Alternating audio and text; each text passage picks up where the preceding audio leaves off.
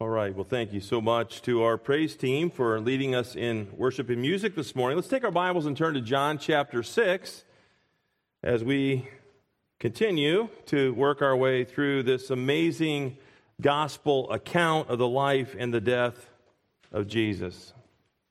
While you're turning, some of you may saw it, but our daughter Allison and her husband Lucas are expecting our sixth grandchild. And so uh, we're really excited about that. I think she may be due sometime in December, so we're really looking forward to that. And it's made us think a little bit more about the relationship that we have with our grandchildren. It, it's a special thing. Those of you who are actively involved in parenting your children, at some point in time, by God's grace, they will all leave your house. They will all move on and maybe, perhaps, maybe they will give you grandchildren, and you will build a special relationship with those grandchildren. And we have a unique and special relationship with each and every one of our grandkids. Our oldest granddaughter, Riley, uh, is a snuggler. She loves to cl- crawl up into uh, my chair if I'm sitting there, and she likes to snuggle. And one of the things that we have that we kind of have a special thing is we like to talk about our favorite things. And so I know all of her favorite things. And she knows all of my favorite things. She just told me the other day, she said, Papa, I, I changed one of my favorite things. And I said, Well, what, what, what'd you change? She said, Well, I went from liking pigs to liking giraffes. So now her favorite animal is a giraffe, but she wanted me to know that because we have this special thing uh, that we talk to one another about our favorite things. Well, I say that because we have favorite things in life, right? We have things that are special to us, things that kind of rise above the rest. And I wanted to say, as we continue on in our study of John chapter 6, this is one of my favorite chapters in the Bible. It's also one of the longest chapters in the Bible. You may have noticed that it's 71 verses long. But John chapter 6 has been a go to chapter for me for many, many years in ministry. I really enjoy what John has recorded for us through the inspiration of the Holy Spirit in this chapter. And I think you will see why it's one of my favorite chapters as we continue to move through it. Well, I look back and uh, I wanted to see when we started our study on the book of John. And we started way back on October the 2nd, 2022. And we're only in chapter 6. We have a long, long way to go. In fact, we're going to take a bit of a break this summer because I want to preach a short series on the importance of the church in the life of the Christian. But I think we'd all say the Gospel of John has more than met our expect- expectations as we begin to work our way through it. Week by week, we have been encouraged and challenged by its powerful truth.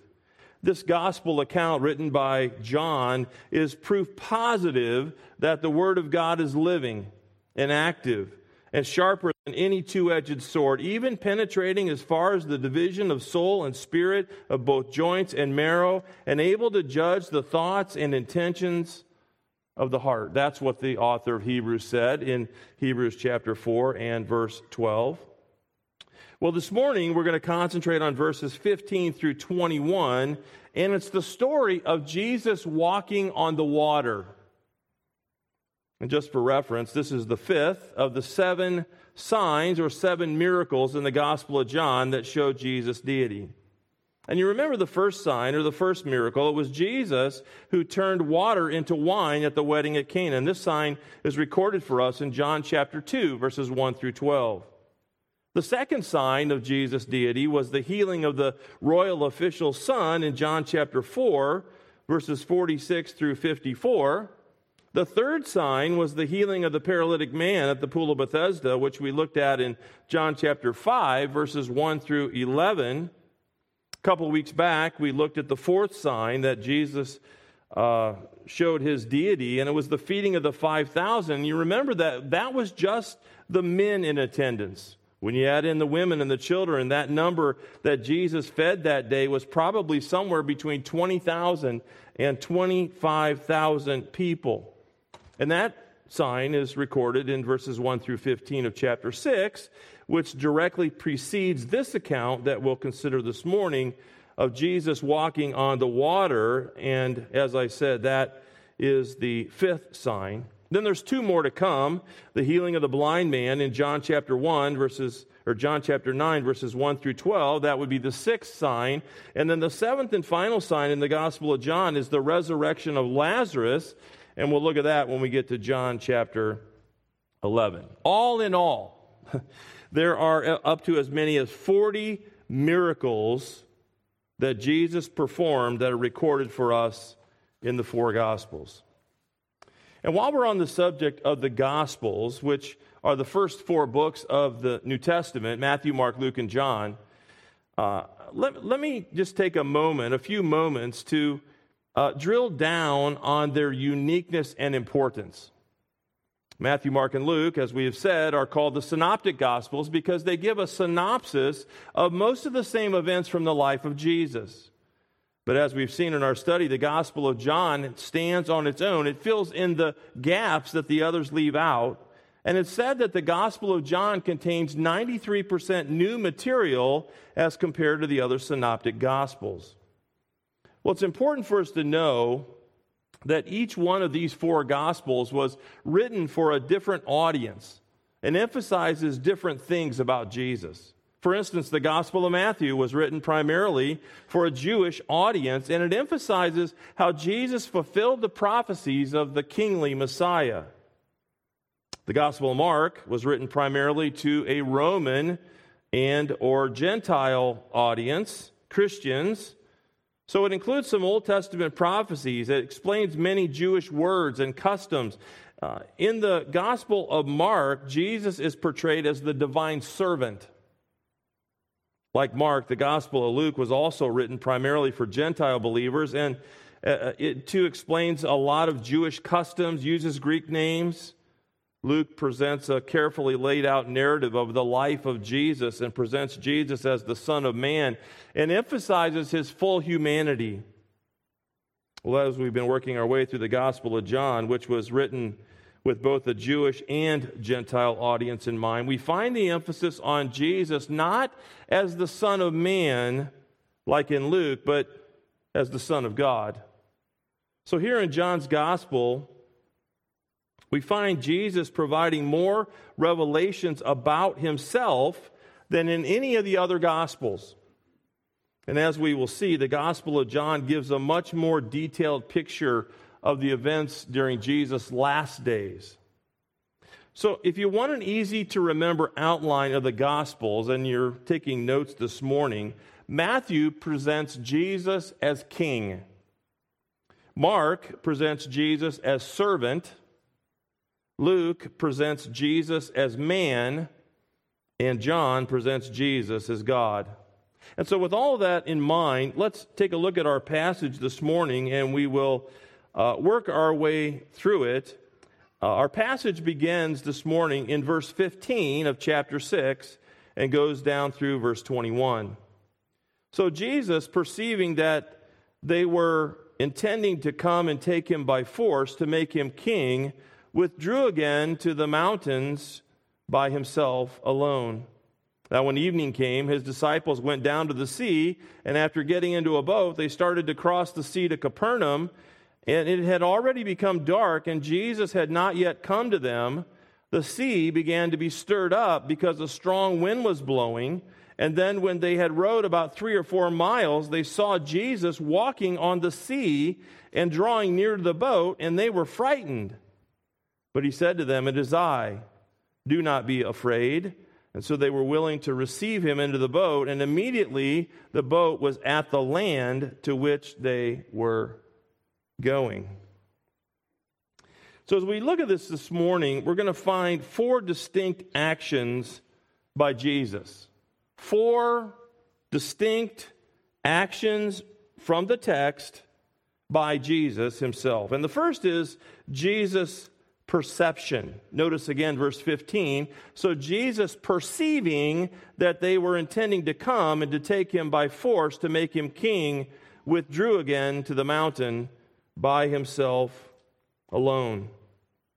It's been very clear to us as we've worked our way through the Gospel of John that Jesus was working on his own timeline.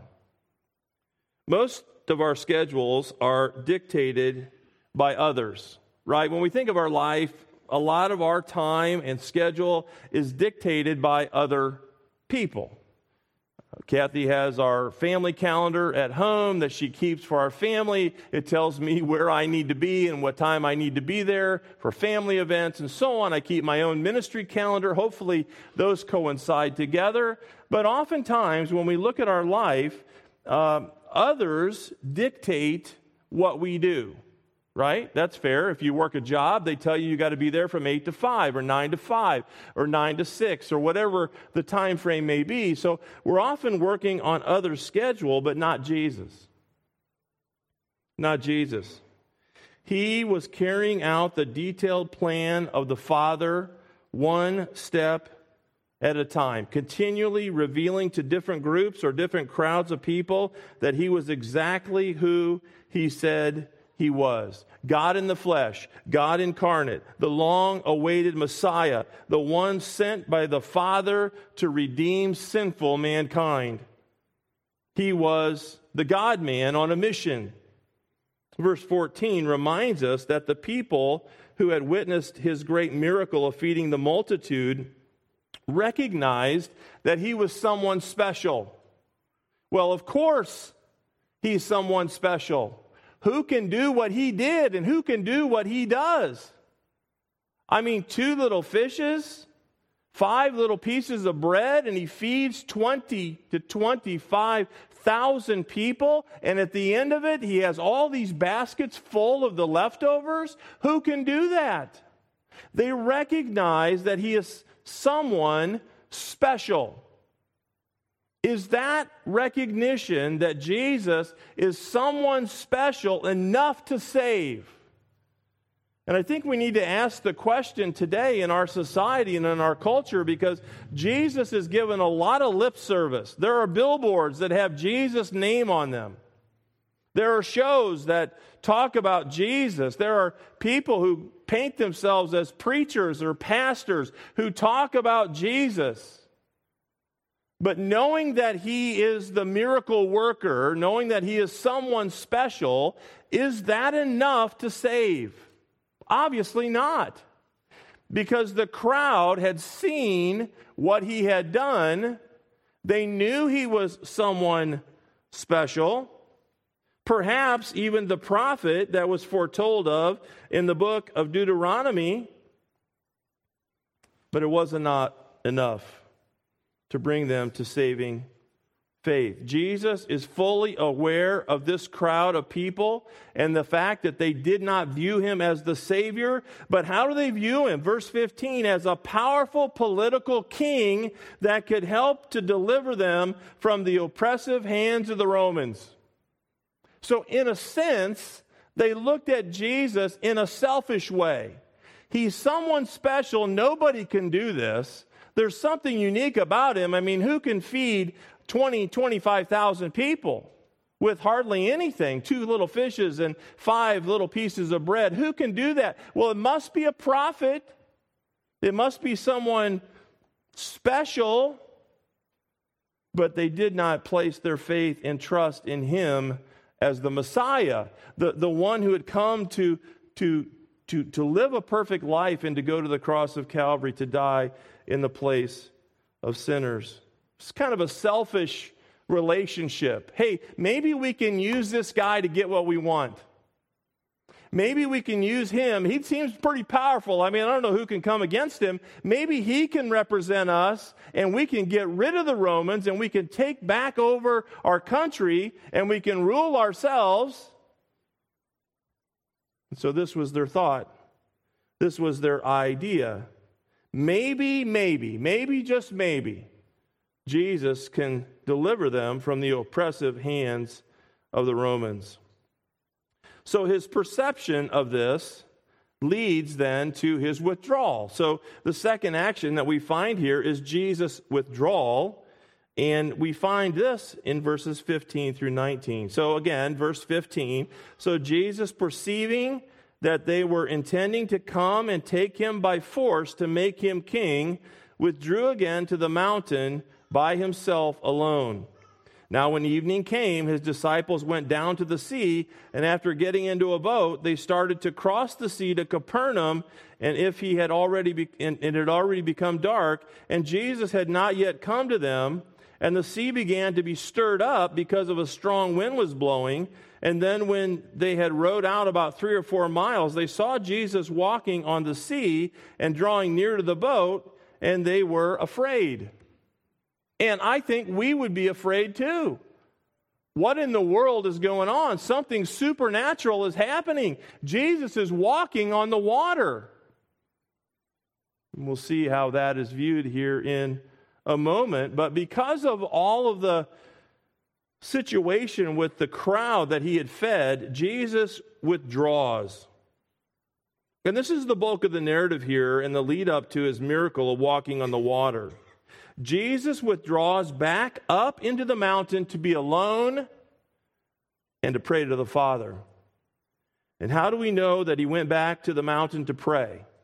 Because the parallel account of this story that Matthew records. So I want to take you to the Gospel of Matthew because we find more detail there about what is transpiring. So turn with me to Matthew chapter 14 and we'll look at verses 22 through 33. Matthew chapter 14. So, this is one of the beauties of the Gospels. When there are parallel accounts, we get to find different information, different detail. And by the way, some have said, well, you know, how can the Bible be inspired by God and these men that wrote the Bible have different accounts of what happened? I mean, isn't that a sure sign that, that God isn't the author of the Bible? That he hasn't made all of these accounts exactly the same? You know, the interesting thing about inspiration is that there's really dual authorship in a sense as it relates to the Bible. So, God superintended human authors to write using their own personalities and their own backgrounds and their own experiences exactly what God wanted them to record.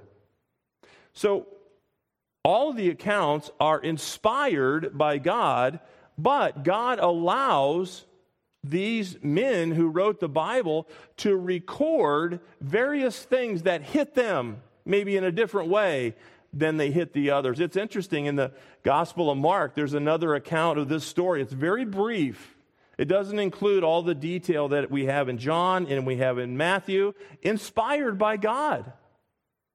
Inspired by, by God. But here we have a little bit different information that Matthew recorded that John didn't record. And I kind of liken it like if a bunch of us guys went to a ball game and we went over to watch the Phillies play and we had a drive over there. It's an hour and a half. The traffic's horrible. We get to the game and we enjoy the game. If we were to record uh, the instance of us going to the game together, we would record probably different things, right? We'd probably emphasize different things. I might talk about the hot dogs and how good the hot dogs were. Some of the other guys might say, Oh man, it was just wonderful to be there. We sat in the first row. It was tremendous. Well, I might not have recorded that, but they may have, but they're both true. Good hot dogs, and we sat in the front row. And so what we have is a different account from a different person of the same thing that happened. So let me read this to you, and you'll see what I mean. So look at verse 22. Matthew 14. Immediately, he made the disciples get into the boat and go ahead of him to the other side while he sent the crowds away. And after he had sent the crowds away, he went up to the mountain by himself to pray. And when it was evening, he was there alone. But the boat was already a long distance from the land battered by the waves, for the wind was contrary. And in the fourth watch of the night, he came to them walking on the sea. And when the disciples saw him walking on the sea, they were terrified and said, It's a ghost. And they cried out in fear. But immediately Jesus spoke to them, saying, Take courage, it is I, do not be afraid. Verse 28 Peter said to him, Lord, if it is you, command me to come to you on the water. And he said, Come. And Peter got out of the boat and he walked on the water and he came toward Jesus. But seeing the wind, he became frightened and he began to sink. And he cried out, Lord, save me. And immediately Jesus stretched out his hand and took a hold of him and said to him, You of little faith, why do you doubt? When they got into the boat, the wind stopped. And those who were in the boat worshiped him, saying, You are certainly God's son. So a little bit different account of the same event. So Matthew gives us a little bit more here to work with. Matthew says here that Jesus made the disciples to get into the boat and to go ahead of him to the other side of Galilee while he spoke to the crowd and he sent them on their way. And after he did that, Matthew says that Jesus went back up to the mountain to pray, and so he had some alone time with the Father. This is profound. I have read this story over and over and over and over again as a young boy, even prior to the point of my conversion and becoming a Christian at the age of 15. I read this over and over and over. And one of the things that I do as I prepare a message to preach to you, first, I read the text, I reread the text, I continually reread the text so that the outline becomes evident to me. I, I write down the outline, and then I develop the message, and then I preach it to myself. I don't stand up and come into the church and stand here to an empty uh, auditorium, but I'm constantly thinking about this in my own life and in my own heart. How dare anyone preach or teach hypocritically? And so we have to soak in the Word of God, stand before you to be able to proclaim God's Word, but first it must have resonated in our hearts. And so as I read this and reread this and continued to pore over it, there was a profundity as it relates to Jesus going back up to the mountain to pray, to pray to the Father. Now, think about this Jesus is equal to the Father in every way, right? He's equal to the Father in every way. But while he was on the earth in an earthly body, he voluntarily places himself in subjection to the Father. That's what Jesus says in the latter part of John 6 that we're going to be beginning that we're working our way through, and we'll eventually get there. Verse 38 says, For I have come down from heaven not to do my own will, but the will of him who sent me. So let's hang here with this account from Matthew as Jesus goes up on the mountain to pray to the Father. So let's think about this for a moment. Again, Jesus is God equal to the Father in every way, and yet his submission to the Father puts us to shame. He's equal with the Father, and yet he voluntarily places himself into subjection to the Father while he's on the earth. What is one of the first things that go when we're busy with life? I mean, I'll answer it for us prayer right? What's one of the first things that go when we are so busy and our calendars are full and we have all these things to do? It's that alone time with God, dependence on Him. And so I want to ask you, because obviously prayer was a huge priority in the life of Jesus, is prayer a priority in your life? It was in the earthly life of Jesus. And because of that, I want to spend some time this morning considering the importance of prayer. If you recall, we considered a couple of weeks back that James says that the effectual, fervent prayer of a righteous person matters. So prayer matters to God. Somehow, in complete harmony and unity with the doctrine of the sovereignty of God, prayer matters. There is an immense value to prayer, Scripture says. So much so that we find Jesus repeatedly praying. I want you to think about this. So, I want to consider with you more about this amazing gift of prayer. It is absolutely astounding that you and I have direct access to God. Think about it. We have direct access to God. God is open to receive our prayers around the clock, 24 7. He never sleeps, He never slumbers. He's available to us whenever we want to talk to Him. And how many of us would say that our prayer life is lacking? Talking with Him. That's what prayer is, right? It's not Him talking to us. He's talked to us in His Word. It is our avenue to talk to Him. God is available for us to come to Him at any time.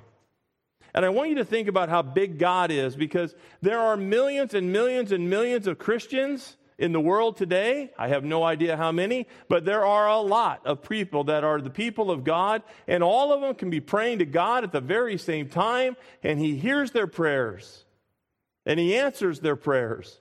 That's how big our God is. God is not just some distant God, He is a personal God, accessible 24 7 for us. And what do we do? We take it for granted. We take it for granted. We can go to them at any time, right? So, having a regular time to actually stop from our schedule and to pray to God. Uh, so, again, just stay here. I want to remind us today that Paul instructed the church at Thessalonica to concentrate on three things. You remember the passage. It's 1 Thessalonians 5 16 through 18. Rejoice always, pray without ceasing, and in everything give thanks, for this is the will of God for you in Christ Jesus. As this translates to the church, the redeemed, those who make up the church, the ecclesia, God is through the pen of the Apostle Paul, originally written to the church at Thessalonica, telling us that there are three priorities in the Christian life. One, to have a heart of joy. Rejoice always. Second, pray without ceasing. Third, in everything give thanks. And so, just to make the point, for those who are searching around for God's will, every Christian must have a heart that rejoices in all things, even trials, James says. Consider it all joy, my brethren, when you encounter various trials. God is working even amid trials in our life. Think about it. That's a personal God. There aren't things that are randomly happening in your life that God is not on the front end of. He is either um, allowing things to happen or He is prescribing things to happen. I say it this way He's either prescribing or permitting, but God is on the front end of everything we're going through. That's how personal God is. And not only is He personal with us, but He's personal with every other Christian on the earth. This is how big and glorious our God is. So, it's God's will that every Christian have a heart that rejoices in all things. So, Paul says that we are to rejoice always. Then he says we are to pray without ceasing. What does that mean for us practically as Christians? Well, it means that we are to have a constant awareness of God and his minute by minute work in our lives. So, praying without ceasing is this minute by minute dependence upon God. And that's what Jesus' prayer life showed. And that's why we're to always be in an attitude of prayer. John Piper says the key to rejoicing always is to pray continually That is to lean on God all the time and to call him call to him repeatedly and often, to never give up looking to him for help. We are to come to him repeatedly during the day and come often. Those two commands to rejoice always and to pray without ceasing are paired with perhaps the key to both, which is to give thanks in everything. So follow me here. What does a thankful heart do? A thankful heart produces a joy and a rejoicing and a God awareness that is so important for us as we go throughout our day. And that awareness causes us to repeatedly turn to the Lord in prayer. And so, how do all these three commands fit together? We are to rejoice always, have a heart of rejoicing. We're to pray without ceasing, but both of them come from a heart of gratitude to God. And I think that's one of the things that's missing big time in Christendom today is we have forgotten what God has done for us. We have taken it for granted. Some of us have been a Christian for so long, we just think that, yeah, that's just who we are and that's just what we do. And we do things that are important. We come to church, we're a part of the body, we serve, and all these kinds of things. But the motivation for that is because of what Christ has done for us. And so that is at the heart of everything we do. We're to give thanks in everything because of that. That's why it means so much when Paul said, I can do all things through Christ who strengthens me. Even the hardest things in life, I can do those things because of what Jesus has done for me. So, how are we to pray? How are we to pray? Well, Jesus was asked that very question, and so he's given us a model prayer. It's not a prayer that we are necessarily commanded to recite, but it's a prayer that serves as a model or a pattern for us when we pray. So while we're in Matthew, flip back to the Sermon on the Mount, Matthew chapter 6, beginning with verse 1. Matthew chapter 6. You want to know how to pray? Here is a model prayer that Jesus himself gave Matthew chapter 6. And there's a lot here. I would love to spend more time on this. We did preach through the Sermon on the Mount a few years back, but look at verse 1. Beware of practicing your righteousness before men, so to be noticed by them. Otherwise, you have no reward with your Father who is in heaven. So when you give to the poor, do not sound a trumpet before you, as the hypocrites do in the synagogues and in the streets, so that they may be honored by men. Truly I say to you, they have the reward in full. But when you give to the poor, do not let your left hand know what your right hand is doing, so that your giving will be in secret. And your Father, who sees what is done in secret, will reward you. Then he talks about prayer. When you pray, you're not to be like the hypocrites. And he's talking about the Pharisees, the pattern of the Pharisees. For they love to stand and pray in their synagogues and on the street corners so that they may be seen by men. Truly, I say to you, they have the reward in full. But you, when you pray, go into your inner room, close your door, and pray to your Father who is in secret. And your Father, who sees what is done in secret, will reward you. And that's what Jesus did. He withdrew from the crowd, he went back up onto the mountain by himself to pray to the Father. Verse 7 And when you are praying, do not use meaningless repetition as the Gentiles do, for they suppose that they will be heard for their many words. So do not be like them, for your Father knows what you need before you ask Him. Isn't that the beauty of it?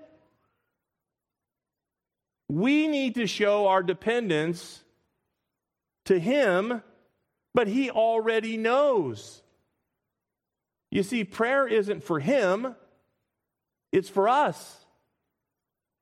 And notice what He says Do not be like them, for your Father knows what you need before you ask. And then He says, Pray then in this way. So He gives us this model prayer here. Some of you may have memorized this. Our Father who is in heaven, hallowed be your name. Your kingdom come, your will be done on earth as it is in heaven. Give us this day our daily bread, and forgive us our debts as we also have forgiven our debtors. And do not lead us into temptation, but deliver us from evil. For yours is the kingdom, and the power, and the glory forever. Amen. For if you forgive others for their transgressions, your heavenly Father will also forgive you. For if you do not forgive others, then your Father will not forgive your transgression. So there's so much here. Again, I mean, there's like eight sermons in this passage. But I want to point out here, as it relates to this model prayer, I want to point out the components of the prayer. So look with me at the at the prayer again. And I think this would be helpful for us to know how to pray because a lot of people say to me, you know, I want to pray, but I don't know how to pray. I don't know what that looks like. And, and I don't want to say that there is a prerequisite or that we have to have a certain pattern when we pray. I, I think we need to be real with God. I think we need to be real with God. We need to open our hearts to the Lord. But notice the components here of Jesus' prayer to the Father. First, he begins by saying, Hallowed be your name. So that's adoration. So notice that Jesus does not lead with a request, which is most of the modern day prayers. He leads with extolling God, with worship of God the Father, with adoration. And so, second, he follows adoration with consecration. He says, Your kingdom come, your will be done. That's consecration. This is a acknowledgement that the true follower of God wants what he wants. So, consecration is a surrender, it's a desire to set apart anything and everything to him. That leads to supplication. Number three, supplication. Give us today our daily bread, he says. And so, after acknowledging who he is and his holiness and his majesty, praying includes supplication, which includes sharing with God our needs. But notice that, that Jesus doesn't lead with that. And then there's intercession. Number four, forgive us our debts as we forgive our debtors. So, intercession is praying on behalf of others. So, even if they've offended us, or more importantly, they've offended God, I found it's almost impossible to remain bitter at someone who you're asking God to be merciful to. And then number five, protection. Adoration, consecration, supplication, intercession, and now protection. Notice he ends lead us not into temptation, deliver us from evil. So, the temptations that we face in the Christian life, in the spiritual realm, are immense. As we put on the armor of God, we should pray for the Lord's protection. So, going back to Matthew's account here of this story in Matthew 14, we find that the boat that the disciples were in is on its way to the other side of the sea, and the wind was causing huge waves to crash up against the boat. He mentions the fourth watch here, Matthew does. That indicates that it was in the early morning, probably between 3 a.m. and 6 a.m. So remember, because we sometimes in our mind's eye see this happening, but remember, the disciples are in a rowboat. They're in a rowboat. This isn't a motorized boat. They're fighting against the wind and the waves with all their might to physically row this boat to the other side of the sea. And just for reference, the Sea of Galilee is 13 miles north to south and seven miles from east to west. It's a good sized body of water, but as I said previously, you can see, in some places, you can see from one side to the other. But the text says here that they were a long way from the other side. So as they're rowing and fighting against the elements, they look up and Jesus is walking on the water coming right at them. And this is the third action of Jesus that we want to consider from our text Jesus walking. So let's stay here and we'll finish out here in Matthew, but I, I want to first read how John described it back in our passage in John chapter 6, verses 19 and 20. So the third action is Jesus walking. Look at, look at um, this here in John 6, 19 and 20. Then, when they had rowed about three or four miles, so they're maybe halfway across, they saw Jesus walking on the sea and drawing near to the boat, and they were frightened. But he said to them, It is I, do not be afraid. Now, look again at how Matthew describes this. Look at verse 24. But the boat was already a long distance from the land, battered by the waves, for the wind was contrary. And in the fourth watch of the night, so it's like between three and six o'clock in the morning, he came to them walking on the sea. And when the disciples saw him walking on the sea, they were terrified and said, it, it, It's a ghost. And they cried out in fear. But immediately Jesus spoke to them, saying, Take courage, it is I. Do not be afraid. And Peter said to him, Lord, is if it's you, command me to come to you on the water. And he said, Come. And Peter got out of the boat and walked on the water and came toward Jesus. But seeing the wind, he became frightened and beginning to sink, he cried out, Lord, save me. And so Jesus immediately stretched out his hand and took a hold of him and said to him, You of little faith, why did you doubt? So, combining Matthew's account with John's account, we find that the disciples look up and they think they see a ghost.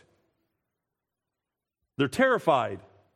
And so they scream out in fear. Grown men who are rowing the boat, manly men rowing this boat together, trying to get to the other side. The waves are crashing up against the boat.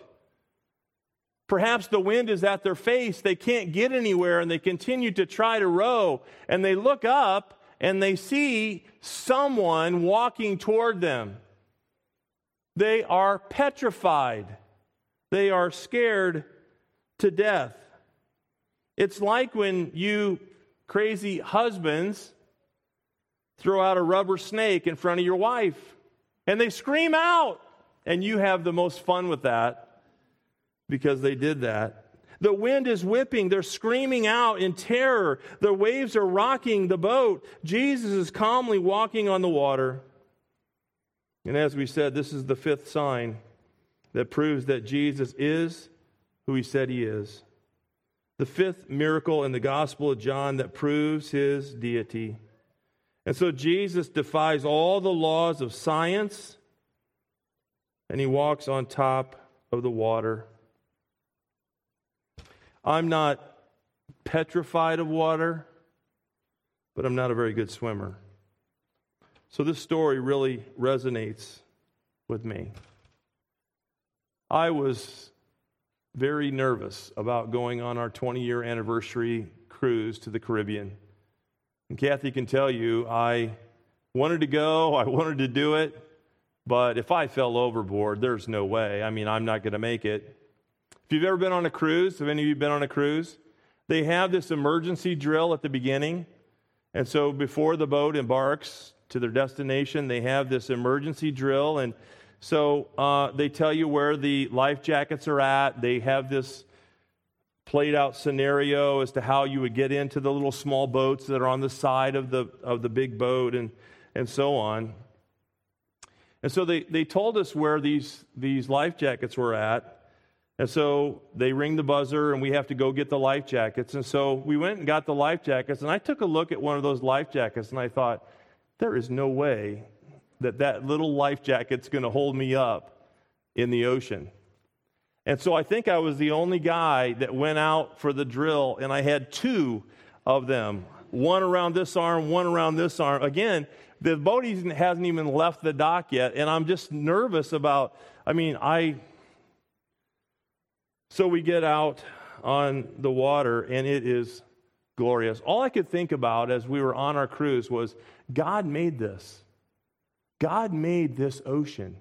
This is absolutely beautiful. And then when we got to the Caribbean, it was blue waters. Absolutely amazing. Then we got to Israel on our trip about five years ago, and there was an opportunity to go out into the sea, the Dead Sea, and to float. And again, I'm not a good swimmer. I avoid these things if I can, but I thought, man, how cool would that be to actually be able to float on a body of water? And so I went out and did that. It's amazing. You couldn't sink if you wanted to. In fact, I was laying on my back and I floated around for a lot. I, this is like the best thing in the world. You don't even need a raft, you just float around on the water. And I tried to get up, and so I thought, well, okay, I've done this. You know, it's real slimy and everything. So I, I put, tried to put my feet down. My feet bounced back up. And so I'm with my roommate, this guy that I met from Idaho that we roomed together during our trip. His name was Dave, too. And I tried several times. I'm like, how do you, how do you stand up? Because as soon as you put your legs down, they bounce back up on top of the water because of the salt content in the Dead Sea. There's nothing living in the Dead Sea. It's why they call it the Dead Sea, because the salt kills everything. But it's so buoyant, so you can just lay right on top of the water. You see, it's one thing to be able to lay on top of the water on the Dead Sea, it's quite another to walk on the Sea of Galilee, freshwater lake, freshwater sea. Jesus defies all the laws of science. Any one of us can float on the Dead Sea. It's fun. If you haven't done it, it's fun. But we try to take a step out of the boat into the Sea of Galilee and we're going to sink down. Jesus defies all the laws of science and he's walking on the water. And then Peter wants a part of the action. And we know Peter. Peter says things sometimes, he does things sometimes that he probably wishes that he wouldn't have done. So Jesus says, Come on. Peter says, If that's you, command me to come out on the water. Come on. So Peter does. But what happens? He starts to get cold feet he starts to get cold feet. He loses his trust in Jesus. He begins to sink. So the Lord stretches out his hand. He saves him. And we both, when they both get into the boat, the wind stops. The sea was calmed. And I can't help but think this is exactly what Jesus does for sinners. He rescues them from the penalty of their sin. Just cry out to Jesus. Cry out to Jesus. I'm a sinner. I'm sinking in my sin. I need you. And the Bible says, for everyone who reaches out their hand to Jesus in faith, acknowledging their sin before a holy God, he grabs on to their hand. This is our Savior. All these people watch all these miracles that Jesus did, and they still didn't follow him. They still didn't turn to him as their Savior. This is what Jesus does for sinners. As he came to do the will of the Father, he came to die in the place of sinners, to provide a way of salvation for those who are sinking, drowning, need him.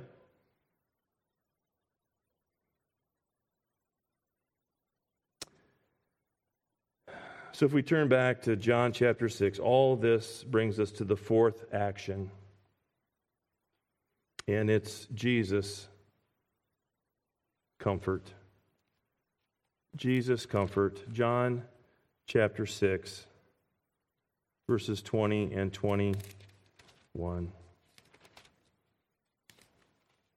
says this. Verse 20, but he said to them, It is I, do not be afraid. And so they were willing to receive him into the boat, and immediately the boat was at the land to which they were going. Jesus comforts his disciples. The account in Matthew says, And those in the boat worshiped him, saying, You are certainly God's Son. These aren't just good stories. We, we don't have the gospel accounts just to give us good stories about Jesus and what he did. These have to mean something to us as his people. One of the most profound things about this whole story was the fact that Jesus withdrew and he went to pray. His priority in his life. Puts us to shame in many cases. Jesus is the Son of God, God incarnate, God in the flesh. He lived a life on the earth of 30 some years in perfection, whole perfection. Never had a sinful thought or a sinful idea, never had a sinful action. He qualified himself, in a sense, when we look at it from this side, he qualified himself to be the sacrificial lamb.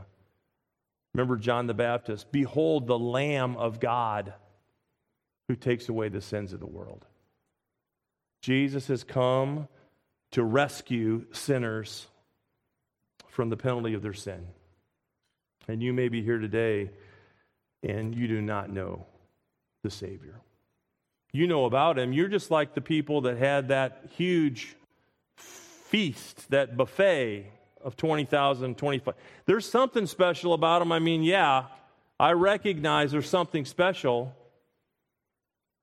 but you've never repented of your sin. You've never turned to Jesus Christ in faith.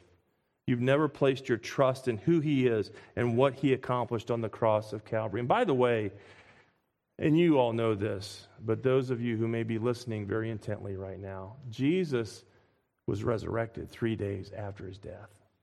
Yeah, he went to the cross to, to, to die in the place of sinners, substitution, sacrificial death, penal substitution. Yes, he died in the place of sinners, but he defeated death. And he is alive today. And the Bible says that Jesus is coming again. And it could be today. We believe in the imminency of the return of Christ, which it could be today that Jesus comes to take all those who have repented of sin and trusted in him to heaven to be with him. If you have not trusted in Christ, today is the day of salvation. Don't be like the people that ate the food and say, Yeah, there's something special about him. Turn to him in repentance and faith today. Those who believe on the name of the Lord Jesus Christ will be saved. Let's pray. Lord, thank you this morning for your love and your grace and your mercy and your love and this story that is a real story that happened. It's astounding. It's absolutely amazing. And there's more to come in this gospel account to show you are exactly who you said that you are. And so we pray, Lord, that if there's anyone here today that needs Christ as Savior, that today would be the day that you open their eyes to your truth. We thank you and praise you. In the name of Jesus Christ, amen.